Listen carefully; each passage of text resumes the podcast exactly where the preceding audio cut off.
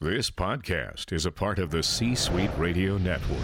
For more top business podcasts, visit c-suiteradio.com.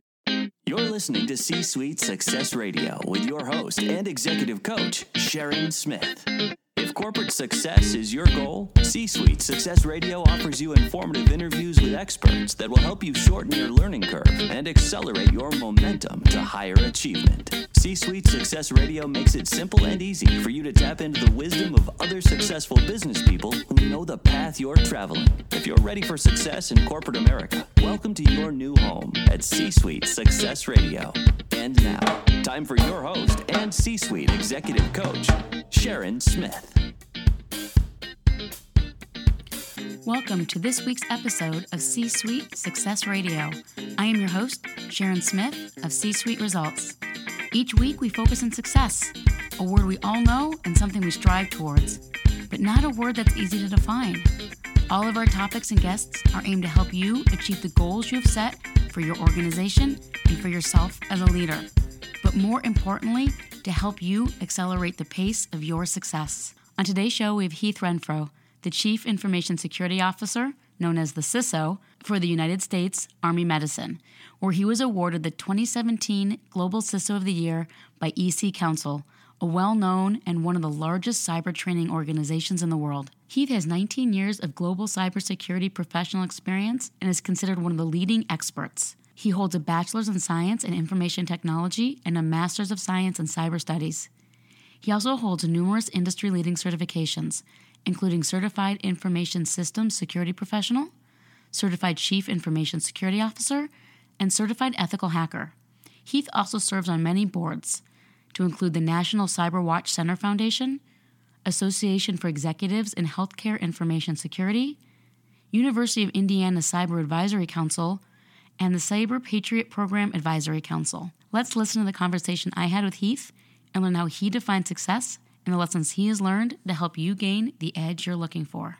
I want to welcome Heath Renfro to the call today. Heath, how are you this morning? I am doing great. How are you doing? I am very good. It is getting cold outside, but that is to be expected. Right now, we're recording on November 1st. It is officially fall here in the Northeast. Well, enjoy that. It's cold here in Texas, too. Well, for us, it is at least. I think right now it's 63 degrees outside. That would be nice. So that's cold in Texas, isn't it? Uh, yes, ma'am. All right. Well, what we're going to do is dive right in like I always do. I love to have the folks that join me on the call tell us about who you are, what you're working on, what you're excited about, and then we'll take it from there. Well, good morning. My name is Heath Renfro. I am the CISO for Army Medicine. Uh, Army Medicine is a large organization, actually the largest healthcare provider uh, globally, uh, if you take all our locations. A new fiscal year is beginning, so a lot of the things that are going on right now for me uh, as a, the CISO is putting together the FY18 uh, training plan for all our cybersecurity professionals and getting funding out to all our sites to be able to attend training conferences or even in some instances to be able to get new tools if needed for their locations. Right now, we're also looking at implemented a new uh, capability within our infrastructure to be able to sit there and uh, track our PHI data. That was one of our weak points was where was our PHI data, where was our customers' information residing on our networks, and we found a solution and that we like and we're implementing it across the enterprise. So that's a big initiative for us. We'll actually be able to track the PHI data in real time and and save a lot of man hours. Those are some of the initiatives going. Cybersecurity is my passion from a CISO perspective, I'm not a technical person anymore for the most part, but I still like to read on technical documentation. But I kind of live and breathe this. I, would, some people describe me, especially my wife, as addicted to my field. I think that's a blessing to love your job. And I'll so. say it's a great field because, well, in one way, it's a great field if you love the technology and you love keeping up on it because it's always changing. So it's not boring, it's not static, it's always something new. However, that makes it much harder as well to be good at stopping those from those folks who are trying to steal your data or trying to break into your systems. Uh, that certainly does. You know, last night was Halloween, so we hosted quite a few uh, folks over to our house and kids. And one of the individuals that uh, was over, he works in the healthcare industry, but he's not in IT. And I was like, "Well, have you ever thought about it?" He goes, No, see, IT to me would be every day waking up and being in a panic, especially cybersecurity. What did I miss? What changed overnight? And how am I going to sit there and protect it? He goes, and that's not really the world I would want to live in, but it's certainly the world that our professionals that are in here do live in, and I think most of us enjoy that. Uh, the variety, I think, keeps you on your toes. It's true. It's true. The security world is full of adversity. So, for those of us who are working in that space or have worked in that space or are thinking about getting into it, as you and I both know, we need more people. It is definitely a field full of adversity where you do have to wake up every morning and, and wonder, did I miss something? But you also have to, at some point, be okay with that. You do, absolutely. You certainly have to wake up and understand. And uh, something I try to pass on to our leadership is, especially since my leadership is the one that takes on the risk. I don't and every cybersecurity professional out there should understand that we're not the risk owners. Is that there's always going to be risk. There's nothing nothing out there that's 100% guaranteed. So definitely got to wake up every day and I got to look at my organization pretty much on a daily basis and go, okay, what is our risk appetite today? What's changed? And what can we accept and not accept? And as recommendations up to my leadership. So it is something you got to go to bed and close your eyes at night and say, I did the best I could today. Let's try it again tomorrow. And you and I met at the EC Council Global CISO Forum, and you were one of the panelists. I really enjoyed hearing your take on many things. One of the things you talked about, which I want to explore more today, is relationships and how that has helped you in your career but you were also awarded the 2017 Global CISO of the Year from the Council. That's quite an accomplishment, I would say, and even a great definition for many people of something very successful, since we're going to talk about success as well. What were some of your ups and downs along the way? You've been in this field for 19 years, global cybersecurity professional. How, you know, how did you get to a point where you were named the Global CISO of the Year? Well, I got named Global CISO of the Year because I have a team of cybersecurity professionals and even non-cybersecurity professionals. Uh, our MedLog community, which is uh, deals with all the medical devices and procurement of medical devices. My G9 community, which deals with all facility control devices. All those folks contributed to the team mission. That was a team award. Though my name is on the trophy, it truly was a team award, and all that contribution goes to there. And to be able to get into that position, some of my lows in my career is I learned a lesson um, probably about five years ago when I was a CISO for a global organization. And I learned real quick that that organization did not take security serious.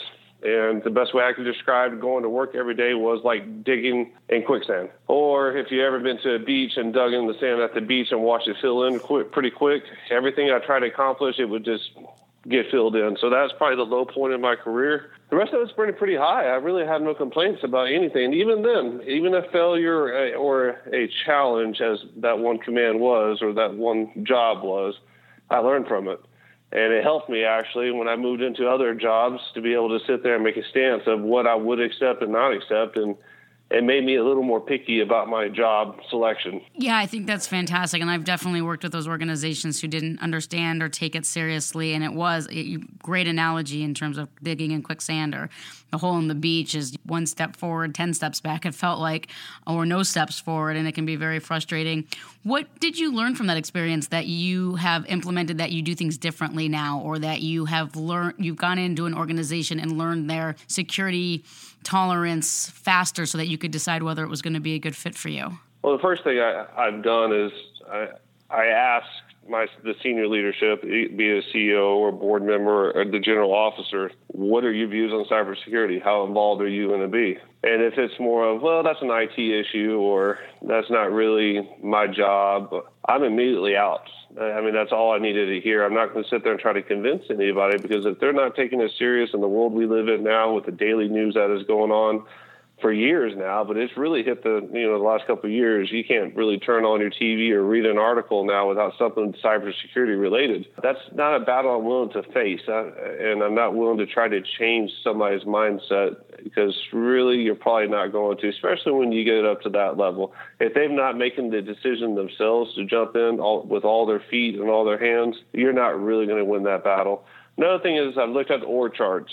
Um, organizational charts are important, extremely important to me. It's not that I have anything against CIOs because I do not. I think they serve an outstanding purpose within an organization. Their job is to drive technology and drive information communications and provide the technology needed to execute the mission that's coming down from the board of directors and their their leadership. But it's a conflict of interest for a CISO to be underneath the CIO. So that's something else. I drew my foot in the sand and said, I won't work underneath a CIO. I have to be at least parallel to that CIO so we can work together as partners. And that's some of that building that relationships that you asked about earlier that I think I forgot to answer. Is relationship building has been the key the key attribute to my success. It is about my relationships not only with senior leadership, but also my relationship with the folks down range that are at the hospitals, that are doing the daily work, that are busting their humps every single day to provide patient care. My relationship with them is just as good as the relationship with general officers that I have. I have to have that relationship across the board. But all the business owners that I talked about earlier, the team effort was the MedLog community, my facility control community, even my legal community, which I had to be very involved with them and have them involved with a lot of uh, relationships, my procurement community and acquisition community across the board, the KOs, the, the CORs for all the documentation and, and, contract language, building all that relationship and making them and helping them understand cybersecurity in terms they can understand it because these guys are, and ladies are not IT professionals. They're folks that work in this particular field. They hear cyber, but they might not really understand it. They might not understand what the contract language we're trying to present forward. They might look at it as being kind of restrictive. And why is it so restrictive?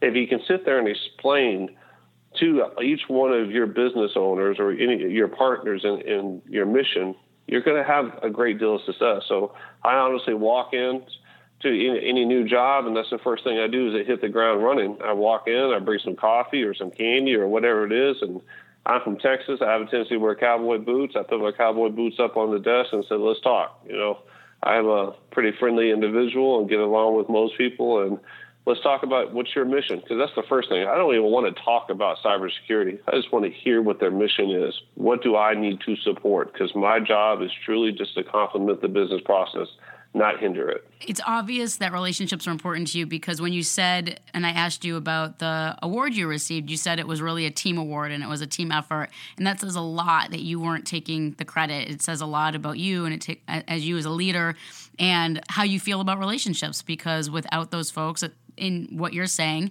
you could not have achieved that award. And it, it's a relationship. Now, I won't call it a game because I'm not talking about it being a game per se, but a relationship game and with as many people you have globally, that must be really challenging to get to know the different folks and communicate. What what have you done to try and get in with the folks, you know, especially on a global scale so that you can understand and build those relationships? What's something that a large CEO or CIO or CISO or anyone listening of an organization who feels like it's daunting to try and build relationships with people at a global level and they haven't tried yet what's what's maybe an, a way to go about doing that that could work for them? That's a great question and it's absolutely the biggest challenge i have and i'm not fully successful at it yet but one thing that we do is we do hold a monthly ciso vtc it's a global vtc it's times um, twice a day because uh, we do have locations in Korea and Germany. So we'll have one later in the evening, and then we'll have one normal to be able to meet the Pacific and the Atlantic region and the Central region. Get on the call, and I'll spend an hour to an hour and a half. Sometimes it's even gone two hours talking about the big picture talking about where things are going and then having people ask questions on the VTC. So when you have people interacting back and forth and back and forth, everybody's hearing the questions, everybody's hearing the big overview picture. That is the biggest thing I can ever tell a leader is you've got to let even the, the, the lowest person on the totem pole, it doesn't matter if it's the person that comes in and cleans the trash cans, if they're part of your mission in any way, they need to understand what the bigger mission is and the bigger picture is and what direction we're going. So I always talk strategic planning. I always talk about what is the strategic plan for FY18. They've known my team has known about that for six months. This is the direction I want to go for FY18. This is the direction you guys will end up supporting. So that's one way that the communication's gone. We also have some chat technology out there called Swift or Transverse, depending on what you need uh, or you use on the DoD side, which allows us to have I have like I, I tell everybody to add me. Doesn't matter who you are, where you are in the chain of command, add me on that chat. If you have a question, hit me up. That is a huge resource tool that I've been able to take advantage of, and it gives me an opportunity to chat with people and check in with people. I've also asked people if they choose to be able to share some of their personal information with me. I sent a little brochure out and said, "Here's me. Here's my information. Here's my family. Here's you know this is what I'm interested in. Here's my hobbies. This is the type of things I do. This is what I'm passionate about. This is what I'm not so good about. These are the type of things that I still got to work on as a human being and a professional." And I asked, hey, if you want to share this information, it'd be great because I'd like to know you at as personal level as possible. We also hold a DHITS conference in Orlando, a Defense Health Information Technology Symposium down in Orlando every single year. And that gives all our folks an opportunity to come together across all DoD medicine. But Army medicine, we have Army Day and we have evenings. We're able to really, I'm able to meet a lot of people face to face at those uh, those opportunities too. So weekly newsletters go out you know, I just try everything very open line of communication. I got an email from uh, somebody who was departing the command to go on to bigger and better things, and it, it was it was a long email. I was like, oh man, I'm about to get told where I could improve and not improve, but it was basically. It, it was probably the highlight of my year, to be honest with you, even bigger than the CISO award, because this person is pretty low on the totem pole, uh, was pretty low on the totem pole within the organization, but a significant contributor to the mission at their local hospital and they said that basically I was always available. I took the call. I explained things in detail. I answered any questions that were asked, even all the way down to that level and how much they appreciated. So that was extremely important to me. It means more to me for the folks that work underneath me to be happy and comfortable and me to take care of them than to keep my leadership happy. Because I honestly, I'm a cybersecurity professional. I tend to, uh, in which most of us upset leadership at times because I will always recommend the right path forward and I will disagree when I don't agree with the direction they want to take. But once again, I'm not the risk owner, but I will disagree and, and, and verbally talk about my disagreement and then go from there to give them an opportunity to change their mind. If not, then we move forward. Oh, you said so many things. I have so many questions running through my head.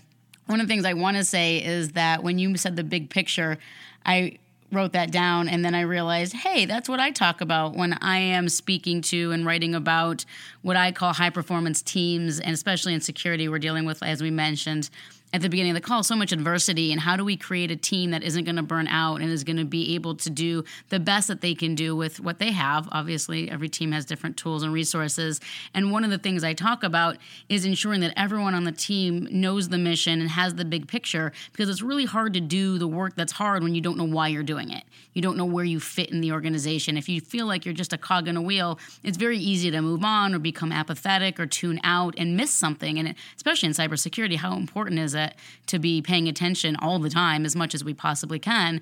And how important is it to understand the big picture and how we fit into the mission of the organization? So, when you talked about that from your VTC uh, perspective, when you have those calls and talking about the big picture, because everyone, you said, all the way down to the cleaning folks, really need to understand the strategic mission and the big picture. I agree wholeheartedly with you. No, I, I completely agree that if you don't know the big picture, then you don't know what you're contributing to. And, um, if you don't have that, where's your motivation out? Every day going to work? That's not how most people work, especially I don't think people in our field in cybersecurity, we want to contribute to a mission and watch the mission succeed. So I completely agree with that uh, perspective you have. No, and I'm glad you brought it up as well. And I like hearing how transparent you are with your folks and telling them who you are. I think that's super important. I, I believe a lot of leaders get to a point where they forget that how important transparency is and that people want to know who you are and what you believe in and all of those kinds of things because it just connection and relationships like you're talking about really make a huge difference. But what I want to talk about next is something else you said. You said not fully successful at it yet in response to one of my questions. And I love that you said it because you gave me the impression that for you in that topic success is it's a journey. It's there's you're not there yet, but let's talk about what success is for you. How do you define success? The fact that I'm not fu- fully successful at it yet means you're working towards something. How do you know when you are successful at something? What's that definition, or how do you know it's done that you've you've got to that point of success in whatever it is you're working on? The truth is that I sit there and set a bar. I'll sit like I talk about strategic planning. I don't try to tackle anything 100 tasks in a year to sit there and move our organization to a more secure posture. I got to choose my battles. What's the top priorities? And with that top priorities, I look at what is the measure of success for that um, that priority. Really, it comes down to the quantitative versus the quantitative, the quantitative and quanti- quantitative and qualitative, qualitative um, qualities. Sorry about that. You're fine. I got tongue tied. No matter what field you're in, especially I try to preach to young cybersecurity professionals. I try to do a lot of CISO mentoring. I've gone around my organization and asked folks who wants to be a CISO one day, and we do virtual type of situations. But I'll give them mock situations. But the one thing I preached to them was like, you have to show a return on investment. You have to show where this money is going to be contributing to and how successful it is. So it really comes down to understanding what my leadership's views on success are, not mine. Because my views, I'll never reach my view. Okay, I'm I'm a perfectionist and I'm still not perfected anything, so I'm not doing very good on that aspect of things. But it comes down to what is my senior leadership going to want to for them to be satisfied that things were successful. So it's a lot about that relationship and understanding who they are, asking the questions. Should not be afraid to go to your leadership and say, Sir, here's the strategic plan that we discussed, or man, here's the strategic plan that we discussed, and go, What would you consider successful? Here's where we currently are. And then that's the goal I reach for. But when it comes to my relationships with the people that I that work with and work for, and um, work for me, that's probably still the most important thing to me, as I think you'll understand me more and more, is relationships and I've not got to meet every person that's underneath me in person, uh, which is frustrating. But worldwide organization, it's pretty hard to do, and budget is limited in a lot of ways. We don't just travel the world just to go meet people. That is what I meant by I'm not fully successful. I'm not quite touching them as much as I want, but I got to consider the mission and taking two hours out of someone's time a month is already a lot of time. Not my schedule, but their schedule. So that is what I meant by being not successful. But I base success off what my leadership determines their success rate is. When you look back on previous careers or projects or something else that is done and you decide whether it was a success or not, do you have anything that you measure that against? So, if I walk away from an organization, or I, I can look back at my career, have I made an impact, not just professionally on on the mission? So, Army Medicine, I can tell you Army Medicine has done a complete 360 since I came here. I can honestly say that. I, I've seen it, but I've heard it. And that is very important when you hear it from other people. It's not, it, it makes you know that I think and lets you understand that other people are noticing the hard work and the change in the environment. So that has always been very important to me is to get feedback. I do have a survey out there. I do have a question out there. And I also have an open policy where anybody can send me ideas hey, Heath, have you thought about doing it this way? Or Heath, I really don't like this. I don't think it's working out very well for us. That is extremely important for me to reach the success.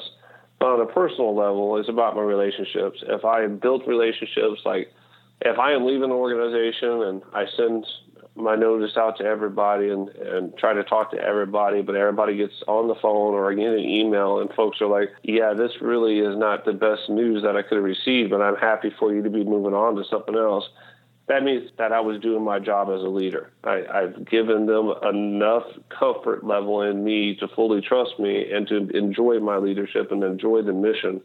If it's just complete crickets when you're leaving an organization, and that has happened to me once, I didn't make the impact that I was supposed to make, and that was a lesson and a failure that I really took to heart. That makes that makes a lot of sense. I've never really thought about the um, from the perspective of when you leave an organization, what kind of response do you get from those around you? It says a lot about the impact that you had. That's really interesting. Where along the way did you realize that relationships were this important? Did someone teach this to you? Was it a mentorship or was it something you learned on your own? I uh, it was mentorship. So I'm former Navy. I spent nine years in the Navy and some of the best years of my life, and I'm so grateful for those times. But I got taken underneath the wing by a man called John Troyanis, and I'm gonna throw him out there. Nickname for T Rex, and I won't tell you why they called him T Rex. Well, yeah, I will. Uh, big mouth, and he, he, was short. He, he, was a shorter man, so small arms, and that's how he would describe himself. So I'm not making fun of him. That's how he introduced himself to me. That's but funny. I watched his relationships with everybody on a ship and everybody when we were in the field. He knew every radio man. He knew every person down in who did the berthing and the clothing and whoever washed the dishes and he knew everybody on the ship and he built relationships across the board and that is where i learned real quick is okay, I got this special. I would get my dad would send me a deer jerky. I'm from Texas, so yes, I said deer jerky. It would come to me when I was deployed or overseas, and I'd have a box, and you open it up, and you smell that fresh smoked flavor, and it's just people are drooling, and you're like, all right, now I got some negotiation power. So when I needed my shirts pressed for my uniform, I'd go down to laundry and I exchanged some beef jerky for my shirts being pressed. So it was all about relationships across the board on the ship. And I just learned real quick if you know everybody and you're friendly with everybody and you have a relationship, and it doesn't mean you're always going to agree on everything. And it doesn't mean that you're going to go out when you get into a port, like when I was in the Navy, and go have a beer with someone, but you're on friendly terms. You get a lot things, a lot more things done faster, and you don't have to fight it. So that is where I learned it. I watched some great leaders. I had the honor to serve underneath some uh, Admiral Mullen, who used to be the former Joint Chief of Staff, Chairman of the Joint Chief of Staff. I worked for him when I first was in the Navy. Admiral Dawson, Admiral Fallon. I watched some great three-star admirals who eventually became four-star admirals in action. So and I watched their relationship with their people. I watched how they led, and then I watched their officers and how they led, including John Troianos. And it sounds like what you're saying then, from military perspective, the most successful folks that make their way through to admirals and generals are those who really focus on relationships. I think anybody to be fully successful in any business, you're going to have to be good at relationships. If you're not great at relationships, and a lot of people aren't, I got a lot of great people that work for me that I would say they're introverts, and, they're wonderful people. You got to break down their barriers and, be able to understand how to what makes them tick. But they're not going to be the people that are probably going to be CISOs one day. And I understand that and I respect that. And they understand that. And that's what they want. And that's what makes them happy. But if you want to be a great leader, you got to have relationships. 99.9% of my job has nothing to do really with cybersecurity or Heath being the cyber guy. I'm the stupidest person in my organization when it comes to cybersecurity. I'm just real good at relationships. What would you tell someone listening, whether they're working their way up and they do have their eye somewhere in the C suite, or they're already there and they realize they're really not good at relationships? Is there one piece of advice or maybe two things you would tell them to work on or a way to maybe get better at relationships? Well, I've used it. I'll, I'll, give credit to my wife on this. She taught me a long time ago that it's best just to go around and truly show interest in people. You have to go around and actually care about what you're asking them. Don't just go through the motions. Truly care about the questions you're asking. Get to know people on a personal level, though. Don't walk in and go, "Hey, how's the job going today?" What's the standard response when you say, "How was work today?" Oh, it was oh, good. Yeah, it was good. I'm just hanging in there. It's okay. It's almost Friday. At least it's hump day. But if you walk in and go, hey, it's Friday. What are you going to do tonight with your family? How many kids do you have? What are their ages? Take notes. You have to write it down. And I do. I mean, there's too many people, and I've got too many things down. I'll, I got a pretty good memory at first from a conversation, but I will go back and write notes next to somebody's name on my roster and say three kids, ages, and I build a relationship. You don't have to figure it all out in one day and go in, ask how the, their week has been going. How's the family doing? You got kids, right? What are their ages? What's your wife's name? What are your kids' names? Then, hey, I hope you have a wonderful weekend. And then next, come in Monday morning. Hey, how was your weekend? I mean, it doesn't have to be a hit run, but you'll build those relationships over time. And after the personal level and they get comfortable with you on that level, then you can start mixing the professional and the personal questions with them and interaction with them, and things just grow. And you, you develop a friendship. And you got to be careful with managing friendship and work because some people can't manage that, but you'll figure that over time. Who who's who can be your friend and also a coworker who you can just be friendly with and, and, be their coworker. I appreciate you sharing that. I remember hearing one somewhere a long time ago that the goal is to be interested and not interesting. So, oh, that's a great saying. Absolutely. Yeah, so people, and another way of saying it, or something else that was said, if you want people to find you interesting, you need to be interested in them. So many people spend their days without anyone asking them anything about themselves or talking about them. If you show that piece of interest and you really care, and it's and it's genuine, it's going to make a world of difference. I agree with that. I want to slightly change direction because I love what you're sharing with us on the human front and the leadership front and the success conversation. I want to go back to security a little bit because it is what you do. It is a lot of what I do and have been doing. And you had that experience where you had a client or not a client, you worked for an organization that you were digging in in quicksand. And I've had those experiences as well over the years. What would you say to those folks listening who have that mentality of, oh, it will never happen to me? or that's not a problem I have to deal with. And really do put security on the back burner or don't take it seriously. Don't give it the resources, even in the world we live in where you and I, as security professionals, probably slap our heads a lot going, how can you not take this seriously with all the news, all the different breaches we hear about? And a lot of us know about the breaches that aren't always reported as well. What do we say to folks without scare tactics? What do we say to those folks who aren't yet taking it seriously but are in a position of leadership where they can make an impact if they decided to take it seriously for their organization? This is once again coming down to education to me. And and if you have a relationship with your leadership, get on their calendar and walk in and say, listen, I'm not coming in here to do shock and all and scare you or anything like this, but let's talk about the risk in our organization. And, and if, if you have the capability, if you have recent penetration test results, bring those out. Give some scenarios. Show your vulnerabilities. Show what the risk is across the organization. And then break it down to a level that a senior leader can understand it. I had a general officer trying to understand defense in depth recently to me. He's like, I don't understand defense in depth. You know, what is the concept of that? I go, sir, the best description I can give you is you're you're driving down the autobahn in um, Germany, and that is that is considered what we call a flat network. That is just one network, everything's connected to it, and there's no real defense in place. But what we're talking about is when you're driving in Washington D.C. The first time I drove there, and I ran into a red light, it was like go green, go green, go red, go green to get onto the highway. That is your VLAN architecture and defense in depth. You've got to break it down to a level that your leadership understands what the real risk is. And then maybe bring some examples in. Yes, there's news everywhere. But I can tell you right now, 99% of my friends that I, I have in this area, and I'm a security professional, and I blasted out Equifax to everybody, they still don't understand what happened, what the compromise was, and what the risk is to them. And when I sit down and explain to them, like I did last night at Halloween with a lot of our friends were over here, just talking to them, there you can see the the clock start ticking.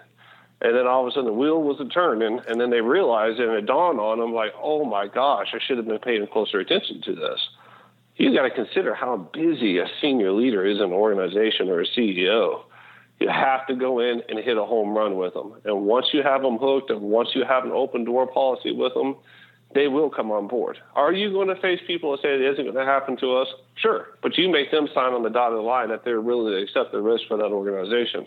And you, as a security professional, have to be able to accept that. You are not the risk owner. They are. But if they want to sign on the dotted line and accept the risk, you've dissolved yourself of the responsibility. It was never your responsibility, anyways. It was your responsibility as a cyber professional to give them the sound advice and direction for them to be able to sit there and execute their mission in a, in a less risk posture as possible. And I like what you're saying that relationship, once you know that person, you can create the analogy that's going to make the most sense for them.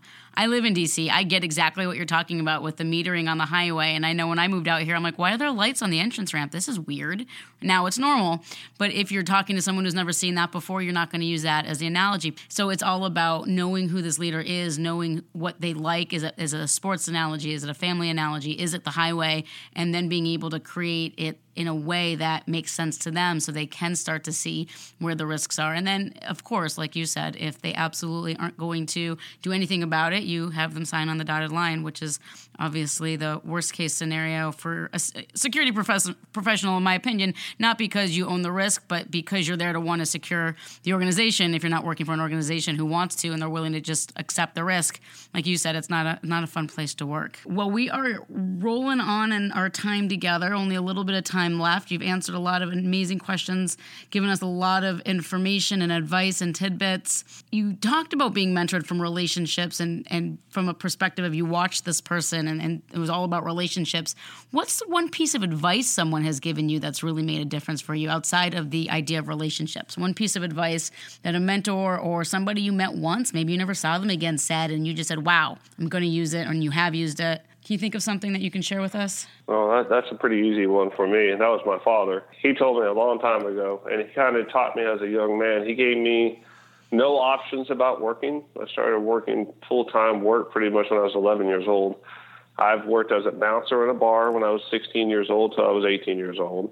I've cleaned bars, I've cleaned porta potties, I've done fiberglass work. I did everything you can imagine as a kid. And the one day when I was getting ready to graduate high school, he pulled me to the side and goes, Son, I did all that for one, to teach you work ethic. But number two, I want you to know what you love and you're passionate about and I want you to have a job that you're passionate about. If you're not passionate about your work and if you're not happy going into work, it's not the right job for you. So that's one thing.